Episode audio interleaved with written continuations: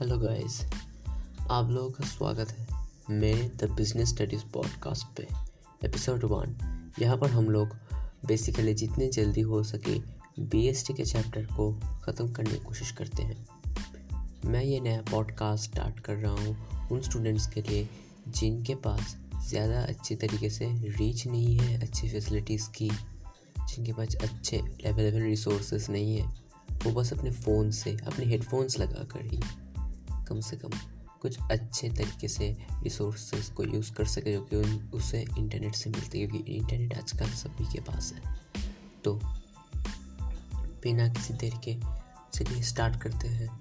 आज हम लोग बेसिकली करने वाले हैं बिज़नेस स्टडीज़ के chapter one nature and significance of management अभी nature and significance of management पढ़ने से पहले यहाँ पर आपको इतना तो क्लियर हो गया होगा नाम से कि हम यहाँ पर मैनेजमेंट का नेचर और उसका इम्पोर्टेंस एक तरह से जानने आए हैं, जो कि सिग्निफिकेंस के नाम से जाना जाता है।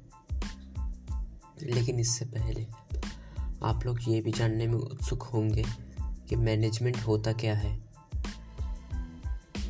मैनेजमेंट को अगर हम आसान शब्दों में जाने तो किसी भी काम को या फिर बहुत सारे कामों को साथ में मैनेज करना ही मैनेजमेंट होता है। अभी आप लोग स्टूडेंट हैं तो मैं आप लोगों को कुछ एग्ज़ाम्पल से समझाने की कोशिश करता हूँ।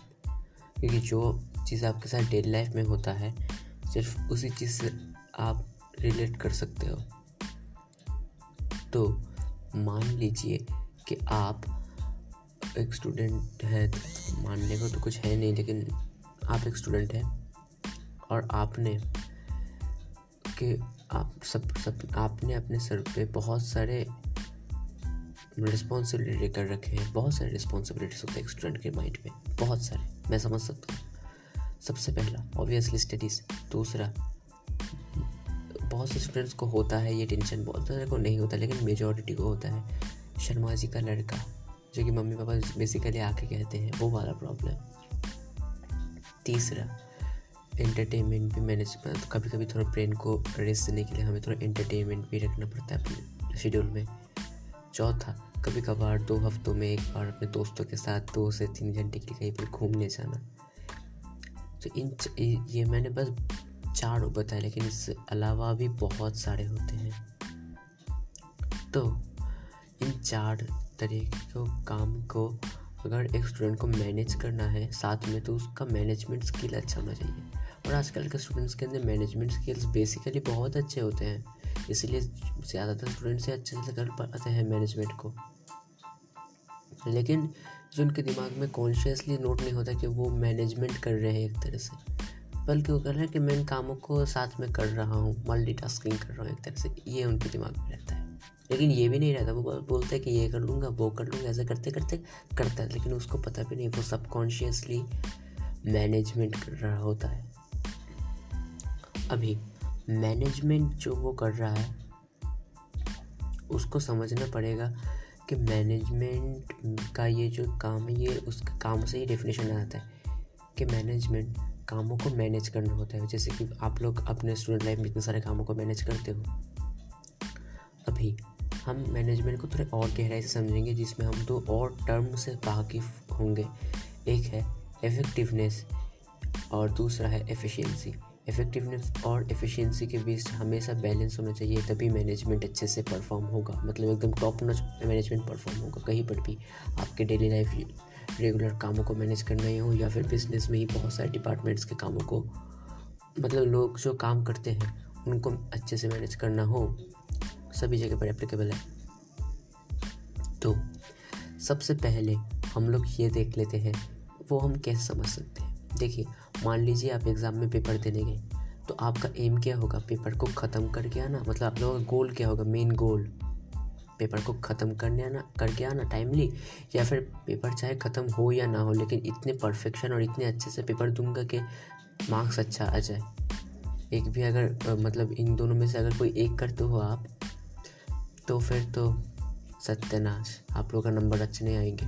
लेकिन अगर आप ये लेकर जाते कि मुझे पेपर भी फिनिश करना है टाइमली फिनिश करना और इतने अच्छे से करना है पेपर के मेरे नंबर अच्छे आए। तो यहाँ पर आपने इफ़ेक्टिवली अपने गो इफ़ेक्टिवली और एफिशिएंटली दोनों के प्रोसेस के मतलब इन दोनों चीज़ों का अपने मैनेजमेंट के प्रोसेस में इंक्लूड किया। इंक्लूड करके आप अपने फाइनल गोल पे पहुँचे, जो कि है अच्छे नंबर इफ़ेक्टिवनेस आपने कैसे मैनेज किया? आपने अपने काम को टाइमली मैंने मतलब अपने, अपना को जो गोल था गोल का जो पहला सब पार्ट था कि पेपर को सबमिट करना होगा टाइमली वो आपने किया। दूसरा एफिशिएंसी कैसे मेंटेन किया या फिर आप एफिशिएंट कैसे रहे? आपने सही तरीके से पेपर को दिया। डूइंग द राइट थिंग और डूइंग द थिंग्स राइट में फ़र्क होता है। आपने सही तरीके से पेपर दिया, जिससे आपका पेपर का नंबर भी अच्छा आएगा और अपने पेपर भी कंप्लीट करके टाइमली सबमिट भी कर दिया। तो ये था इफ़ेक्टिवनेस और एफिशिएंसी का एक बहुत ही मिनिमल एग्ज़ाम्पल अब अगर हम इसको बिज़नेस लेवल पे देखते हैं बिज़नेस लेवल पे अगर कोई टास्क आपको दिया गया है, मान लीजिए आपको एडवर्टाइजमेंट के लिए जो पैसे दे गए हैं मतलब मार्केटिंग के लिए, आपने डिजिटल मार्केटर कुछ हायर किया, कुछ फिजिटल मार्केटिंग के कुछ टैक्टिक्स यूज़ किए, उसके लिए जो एक्सपेंसेस हुए, आपने क्या किया? ये मार्केटिंग करने के लिए आपको एक डेडलाइन था, एक टाइम दिया, उसके अंदर करना होगा। मान लीजिए दो दिन का वक्त दिया।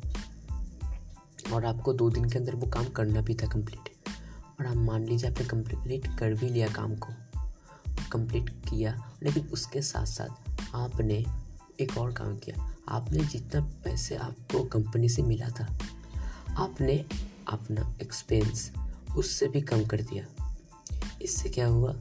आपका कॉस्ट कट हो गया। आपने पैसे बचा लिए। तो बिज़नेस में मेन चीज़ होता है कि आप पैसे कॉस्ट मतलब कितने कम पैसों में कि मतलब काम को टाइम के अंदर कितने कम पैसों में कर सकते हो। इस सब का एफिशिएंसी और इफ़ेक्टिवनेस दिख, दिखलाता है। मतलब आपने टाइमली भी काम को अगर किया और पैसे भी कम लगाए तो वह इफ़ेक्टिवनेस और एफिशिएंट दोनों ही हो एफिशिएंसी आपने है। इसका मतलब आप एक परफेक्ट मैनेजर हो। मैनेजमेंट अच्छे से आप करना करना जानते हो इन दोनों के बीच बैलेंस बना करें। लेकिन इसमें अगर एक चीज़ भी ऊपर नीच होता ना फॉर एग्ज़ाम्पल कॉस्ट ज़्यादा आता, लेकिन टाइम में काम काम हो जाता तो आप इफ़ेक्टिव तो रहे एफिशिएंट नहीं रहे। मैनेजमेंट आपका अच्छा नहीं है। या फिर कॉस्ट बहुत ही कम में काम हो गया, लेकिन टाइम ज़्यादा लग गया डेडलाइन पार हो गया मतलब ड्यू डेट चला गया। तो इससे क्या होगा? फिर भी आप अच्छे मैनेजमेंट नहीं क्योंकि इसमें आप एफिशिएंट रहे इफ़ेक्टिव नहीं। तो इन दोनों के बीच हमेशा मैनेजर को बैलेंस करके रखना चाहिए। ठीक है?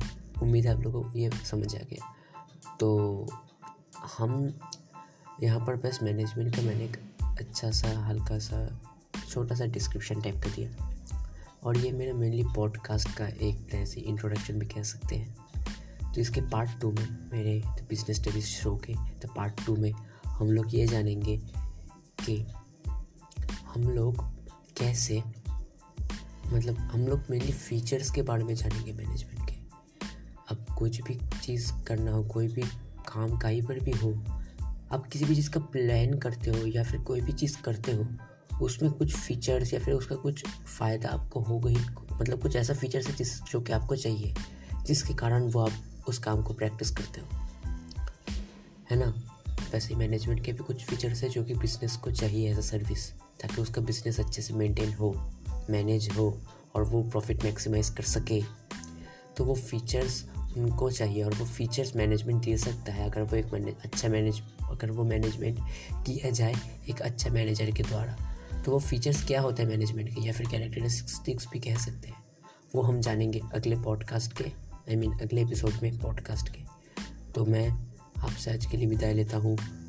मैं मिलता हूँ आपके द बिज़नेस स्टडी शो के पॉडकास्ट के एपिसोड पार्ट टू में।